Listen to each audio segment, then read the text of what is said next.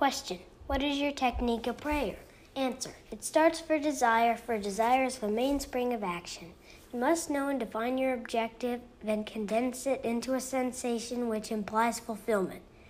When your desire is clearly defined, immobilize your physical body and experience in your imagination the action which implies its fulfillment.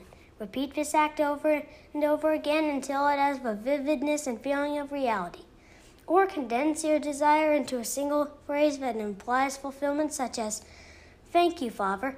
Isn't it wonderful? Or, It is finished. Repeat that condensed phrase or action in your imagination over and over again, and either awaken from that state or slip off into the deep. It does not matter, for the act is done when you completely accept it as being finished in that sleepy, drowsy state.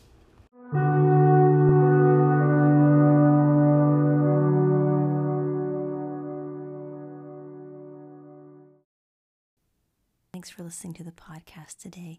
To inquire about guided revision sessions, please email me at bridgett at thetruthaboutliving.com. That's Bridgett spelled B R I D G E T T at thetruthaboutliving.com, and I will lovingly and expertly guide you through your own revision process.